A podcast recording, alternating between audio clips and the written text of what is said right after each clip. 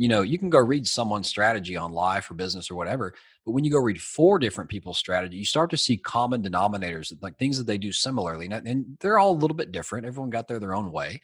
But when we look at that, that was when I was like, oh my gosh, I can go start a PayPal or a SpaceX or something that, you know, if I'm one in a million, I'll make it. Or I can go, you know, after the three basic needs food water and shelter yeah. well gee jeff bezos has a pretty good monopoly on food and water so why don't i go work on shelter you know? And, and that was uh you know i really started to see that common denominator and really you know how those economics worked. Your network is your net worth. Come listen to some of the most successful people i know. Share invaluable knowledge stories and advice in real estate business and beyond this is Weiss Advice. Whether you want to take your business or personal life to the next level, look no further. Welcome back to Weiss Advice. I am your host, Yona Weiss, and with me today, I am extremely excited to be talking to Chad Sutton because he is someone that I just love what he's doing. His story is great. I've already interviewed one of his partners, Aaron Hudson. You can go check that out on episode number whatever it was, but just scroll through, you'll find it. And excited, hopefully, to interview some of his other partners as well because they're just an incredible team. Quattro Capital, which was founded recently. A little context about Chad. He is a recovering engineer, and so we're going to get into that. How he left corporate America to become full full time real estate investor, full speed ahead. Chad, how are you today? You surprised me on that one, Yona. If I have to follow Aaron, I'm going to hang up right now. That woman is spectacular. no, I, Yona, I am blessed to be alive today. I, I am, uh, you know, enjoying explosive growth in a company during the, one of the country's most disruptive periods since World War II. You know, so uh, you know, I'm very proud of our team, proud of the mindset, and proud to have the healthy family that I do. So we can dive into that as much as you want. Yeah, that is that's incredible, and um, you know, just grateful for you to be joining me today. And we talked with Aaron, and not to have any you know kind of repetition here, but we talked a lot about team, and we talked about a lot about the power of having team members that are laser focused on what they're good at, so you can complement one another right and whoever's you know listening to the audio doesn't see the video of chad just shaking his head up and down because it's so true i think that's what makes you great but before we get to that, I want to give a little little more context. And we talked about the recovering engineer. Uh, but what was that about? I mean, you work for NASA, okay? Yes, and I, I mean, did. everyone everyone knows what NASA is, but not everyone knows what it means to work for NASA as an engineer and what that means to gr- go through corporate America, climb up the ladder, and then one day look down and say, "What am I doing here?" And then totally change their mind. I mean, most people who, who don't understand real estate probably think you're crazy or thought yes. you were crazy. Many people still think I'm crazy. I still get calls asking, "Hey, do you want to come back to work? Are you doing okay?" you know, I'm like, no. yeah. So you know, really quickly. I mean, I, I was born into the typical, you know, American working class household. Uh, I was given the American dream that you go to school, you make good grades, you go to college, you know, a decent college, hopefully, get a good job and work till you're 65. That's that's what I knew. Mm-hmm. And I mm-hmm. did that, Yona. I, I, was very good at following the rules. I made great grades in high school. You know, I went to University of Tennessee in Knoxville, go Vols. That's been a tough football team to follow lately, by the way. And got an engineering degree because that was what I was told I was going to do because I just always exhibited those traits for good, mm-hmm. for better, or for worse and yeah, I, I, I uh, right place, right time. Walked into a position with NASA Marshall Space Flight Center in Huntsville, Alabama. Spent some years working for them back when the space shuttle was still flying. So I was on the tail end of that, and when we were starting to develop what is now the Falcon project for SpaceX. That was sold to SpaceX after I left NASA, and they mm-hmm. of course made it awesome.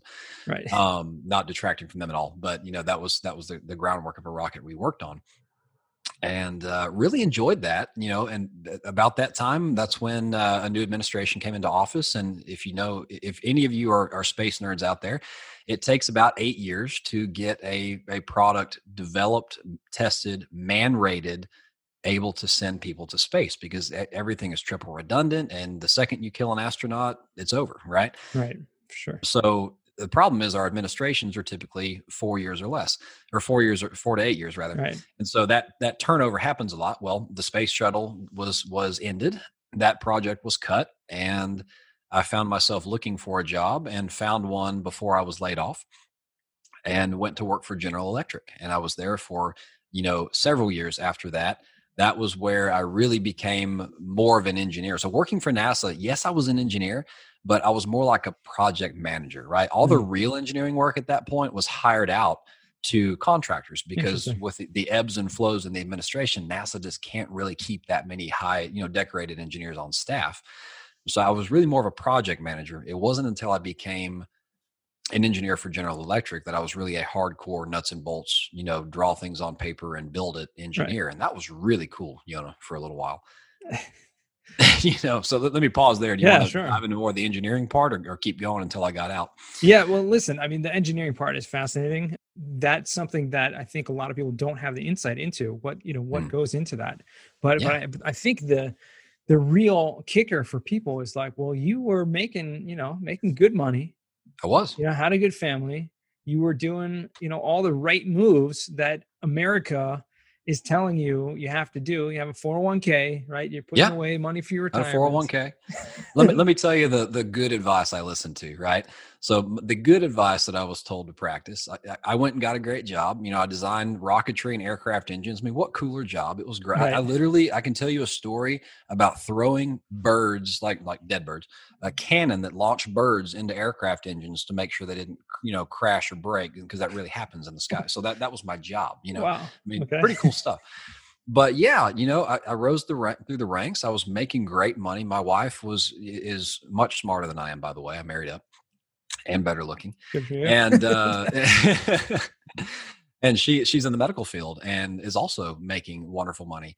And we had high tax bills. We had student loans that you wouldn't believe. We had fancy car payments. We had a house payment.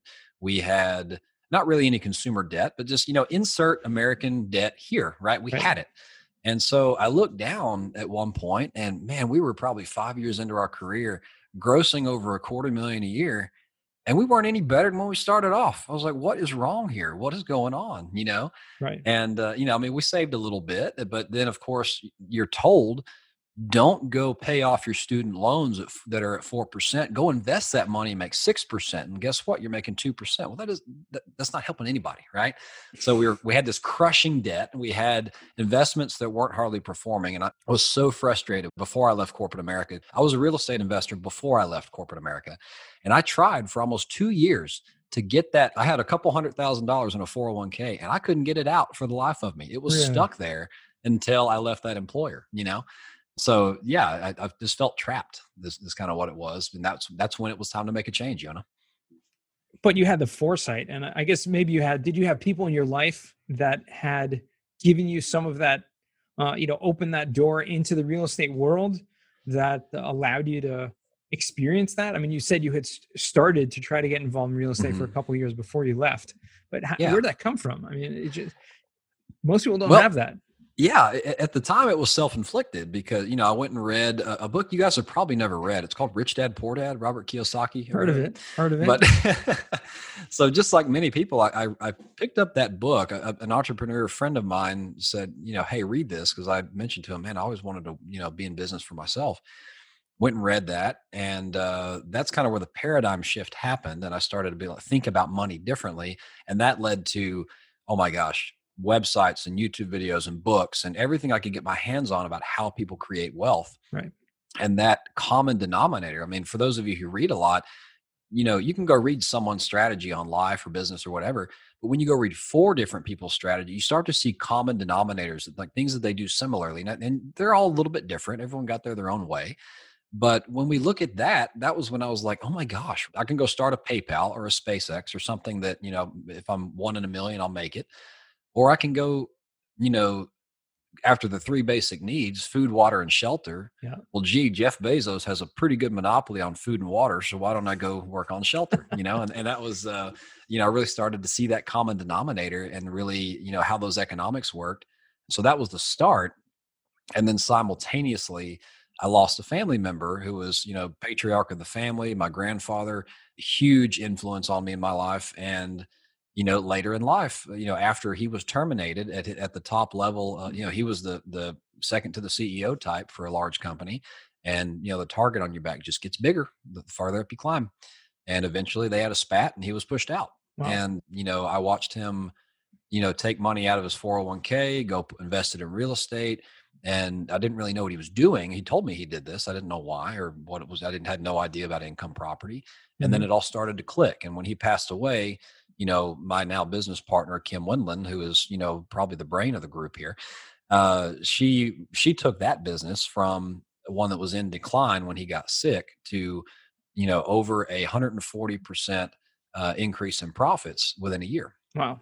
So it was like oh my gosh this works mm-hmm. you know? So that's that's really where it began man. That's incredible. And so kim just for context is your aunt right? she is. So, so she inherited uh, a lot of that real estate from your grandfather well, actually, she didn't inherit anything. The matriarch is still living, oh, uh, okay. so she so she has it. But but Kim uh, kind of got her asset management chops that way. She gotcha. was, it was like, okay, well, we need to make sure her retirement income's there, and so she was in a great position. Had recently left, you know, her corporate awesome, you know, career. She was a, a Fortune uh, Fortune 50 executive for many years as well in the IT world. So, a very smart lady had recently just said, you know, I can't do this anymore. I'm done. Timing was perfect because she got to be there, you know, 100% in the last days, and then she was she was positioned to catch when mm. when uh, you know she needed to take over. And so that was really it was really a uh, there's no better way to learn how to run property than when you can't fail you know like literally if you fail you no choice. Yeah yeah if you fail there is no failure. So. you know, that's incredible that, because that's that's how we're challenged in many ways in life and everyone faces challenges. Yes. but the challenges we're faced and this is something i was actually just thinking about this morning is the challenges we're given you know and god tests us in so many different ways and we will learn from the bible in many places that that's right. we never get a challenge that we can't actually overcome because the reason we're given those challenges is to overcome and become something that we have already the potential inside of us to be, but we just don't know it's there. And That's so right. I think it's a perfect example when something's thrown in your place and you have no choice, you get it done. Like yeah. there, there, that's just something Amen. innate inside of us to do. And I yeah. think if if we faced um, or approached challenges in that light, I think we would accomplish so much more in such a faster you know turnaround then you know a lot of us currently get stuck in challenges and we get stuck and we think we're failing and we think right. Uh, i can't i can't do this or i can't overcome this and it's too much. And really it, it's just there to help us because we wouldn't get that challenge in the first place if we weren't able to overcome it. I mean think about like uh, a parallel and i was just thinking about this also. Like a child when they're and you have children also chad right? That yes. when they're ready to walk okay they don't know they're ready to walk they don't know they can do it. But you, you know, put them in a challenge, right? And hold them and go away from them a few feet to have them yeah. try to come towards you and they fall and they, you know, get upset and they hurt but you know they can do it they don't they can't fathom they can actually do that and so they see it as a challenge or they see it as a, a, failure falling but you're only giving them that challenge at the moment when they're ready right that is such like a great analogy, and and you know the, the, the good father gives you a, like he he he sees that you can do it. He knows you can do it, but you don't know that, and so you feel like you're falling and skinning your knee and all that. But you know what? You grow through those times, and it is when times are hard that you earn your battle scars, you learn, and then you're better, right? Exactly. Whatever that is, and I've got plenty of stories of that, by the way. But I mean, you know, I've heard this in a country song. I think, right? The good Lord gave us mountains so we can learn how to climb. You know, it's great. That's, that's awesome. that's so true. Yeah, yeah, absolutely. So that's incredible. So you you shifted just a little more your story, right? Shifted that, and now you you know bought some real estate, bought some multifamily investment properties, and in the last twelve months or so, you guys have created Quattro Capital. Yes. Um, in less than 12 months, but in the last 12 months, you have in a pandemic where a lot of people, when talking about the market crashing and people were worried about you know real estate having a, a really bad a bad investment because right now people aren't going to be paying rent, especially rental property. You mm-hmm. guys went all in, basically. Yes, we leaned and, in. and getting back to you know that people looking at you thinking you're crazy, but tell me about what happened to you guys. Uh, you know, you, your team collectively coming together in in the course of 2020. Yeah, absolutely. So uh, we have this saying in Nashville that it takes 10 years to become an overnight sensation. Okay. Because everyone sees your success when you hit the spotlight, but no one sees the the the time you put in before that. Right. right? So yes, Quattro Capital was founded in 2020. The entities that make up that joint venture, it is a joint venture. So Dr. Aaron Hudson is one of the members. Maurice Philogene, another fantastic 18 year real estate investor. And God, what has he not done? You know, mm-hmm. he's awesome and then you know my entity which is kim tammy who's my mother and uh, kim is her sister my aunt and then chad.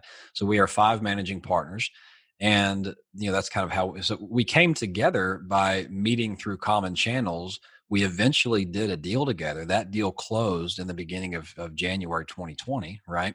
Mm-hmm. it was not everyone's first deal. You know it was our first deal together. Right and we bought that you know just within the partners it was a joint venture of us five no one else so we did not take on investors uh, and that that was really a benefit is you know i think all of us had our own you know success a little bit before we came together and we're like oh my gosh you know like like, like aaron talked about in her episode you got to put aces in their places and we figured out wow, these individuals complement us in areas we're deficient and vice versa. Mm-hmm. And all of a sudden, a company started to form, not just a group of guys who, or a group of people who like to invest in real estate, you know, but it really became a real estate private equity company, right? Mm-hmm. We stopped behaving like just a group and we started behaving like a company. And, you know, we, we are now organized. We have, we have titles, we have, you know key responsibilities and everyone carries their part of the ship and this this is this is something you can do alone but do you really want to like you know we we closed eight deals eight multifamily properties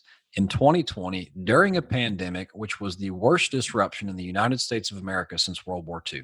People were scared, people were worried, people thought people that that renters would not pay rent. Right. You know, lenders would default. I mean, all this stuff the, the, the chicken littles were everywhere. But guys, when you step back and you just look at the forest for the trees, right? And you think about the demographics. You think about the fact that not enough building permits are going to be pulled in the next 20 years to handle the affordability crisis. You know, when you start looking at the, at the shifts of, of mm-hmm. COVID exacerbated it.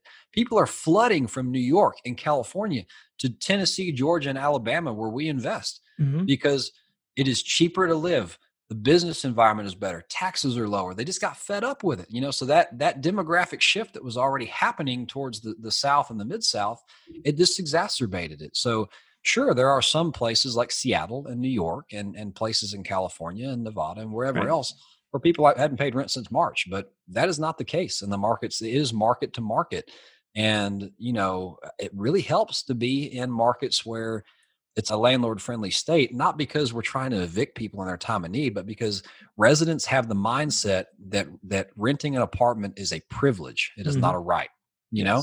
And so for those who reached out to us, there were some that had trouble.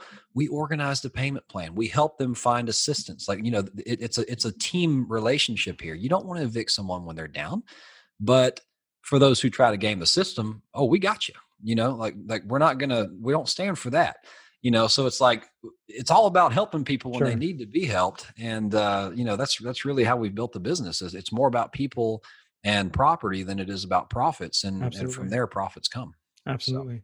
So, so maybe share one uh, kind of war story because obviously nothing is nothing is as as uh, you know exciting as it actually sounds right? There's nothing is all uh, you know uh, it was hard. yeah, not, it's not all fanfare. It's not all like you know, oh, this is all great. It's a business, and you're yeah.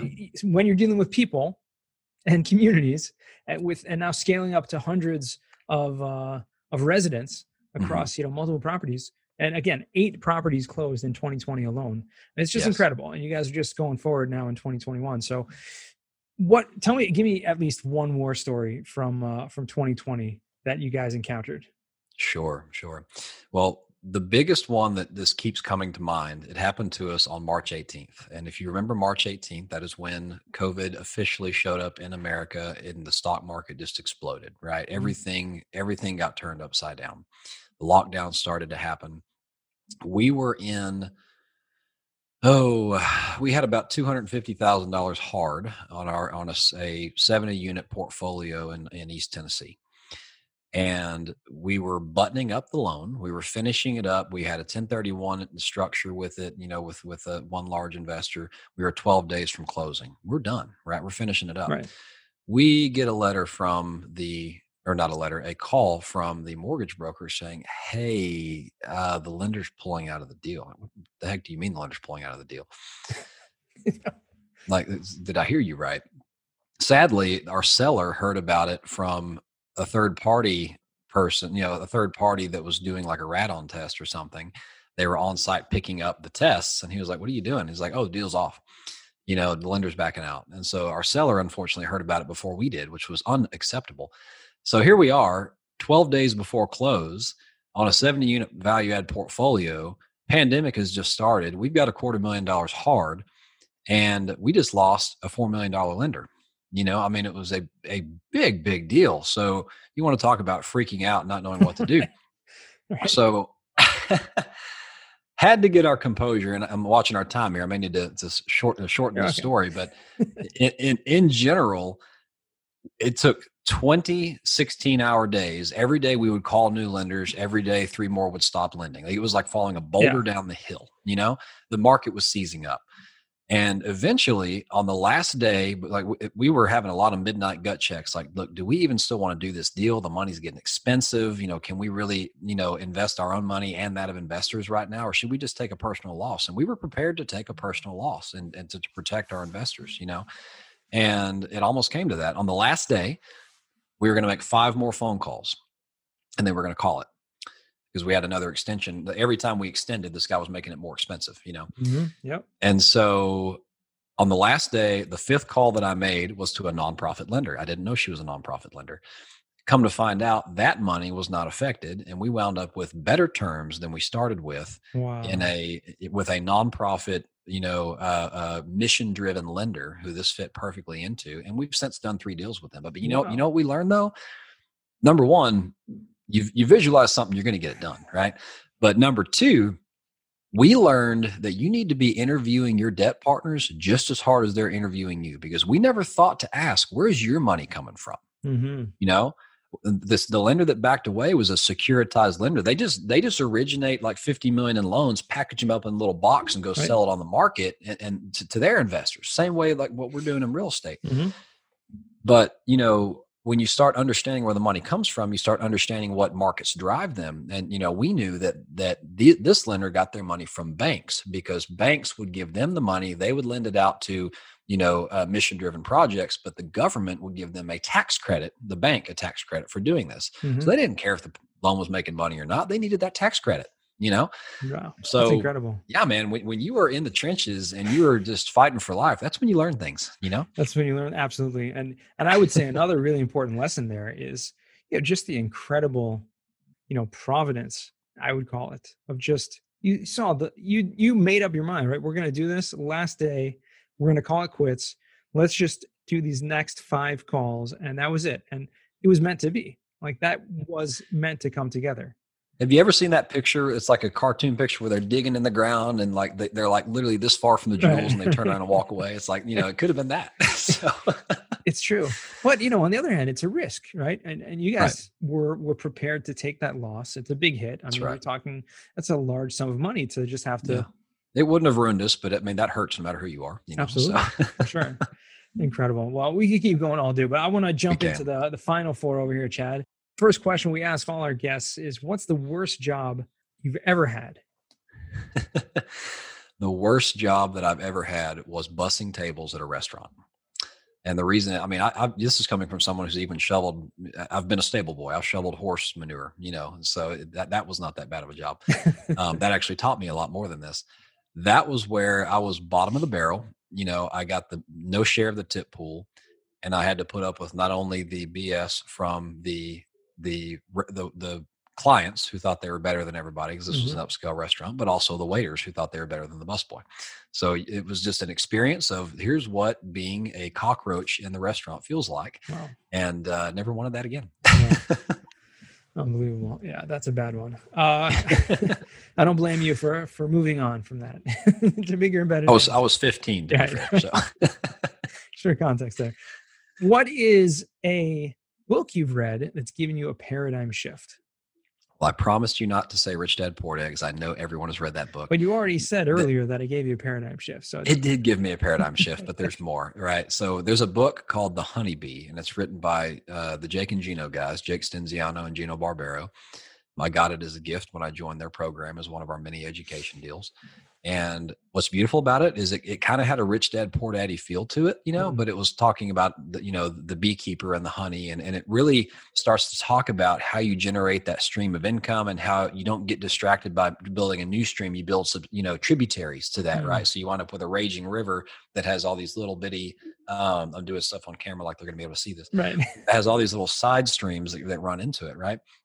And so it talks about the, the, evolution of an entrepreneur from the first realization where you have the paradigm shift all the way to what happens later in years you know and this is from someone who's lived it and it was the one time where man I, I read a book and i was like in tears sometimes like i remembered that feeling i remembered being at, chapter two i remembered being at chapter four and then I got to chapter seven and I was like, wait, this is where I am today. Oh my God, what's going to happen to my life? You know, and I, I couldn't stop reading it. Wow so it was a really good read and, and for you know for anyone who's an aspiring entrepreneur i highly recommend it. Awesome. Gonna check that one out. I didn't yeah. know that existed. That's great. Most yeah, of the books i hear on this uh on this i've either read or, or, heard of and so it's always good to hear like something yeah. totally totally new. So i know i think it came out like guys. a year ago. It's not it's not very old so. right.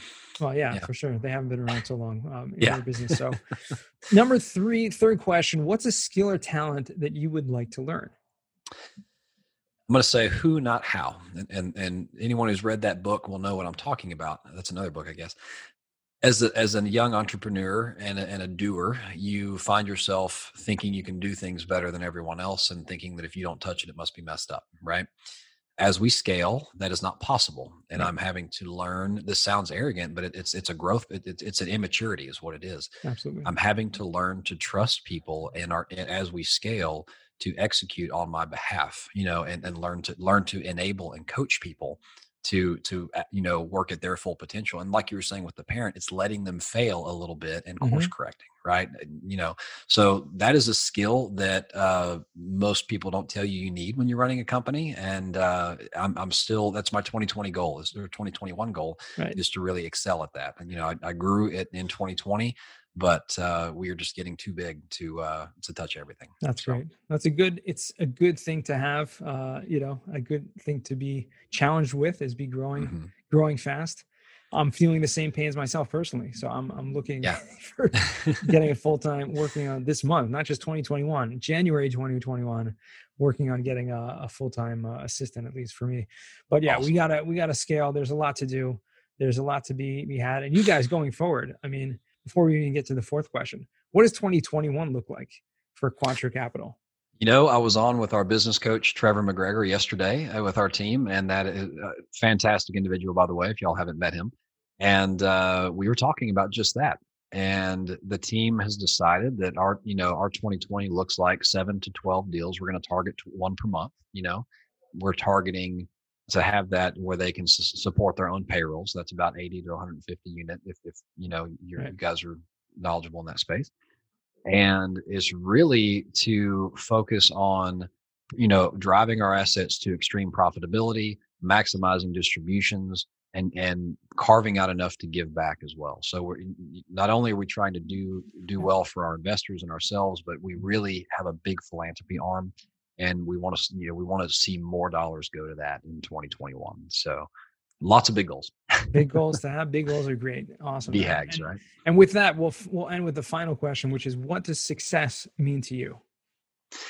Success to me success is freedom and, and that is that is freedom of time freedom of relationship freedom of passion freedom of location uh, you know and freedom of finance. I mean that first comes financial freedom and then it enables all those others that i just mentioned Right. So for us, you know, I'm, I'm I'm not about cash. I'm about cash flow, and you know, as as the company grows, as as our success builds, you know, that only gets gets bigger and better. And then you have the freedom of who you want to spend your time with. You can literally work from anywhere in the world, you know, or not work. You know, take a few months off. I mean, but just you know, really prioritizing those freedoms as the company starts to grow. So you know, we're not building a job; we're building a company while we were building Quattro, we are not Quattro. There are people behind it, right?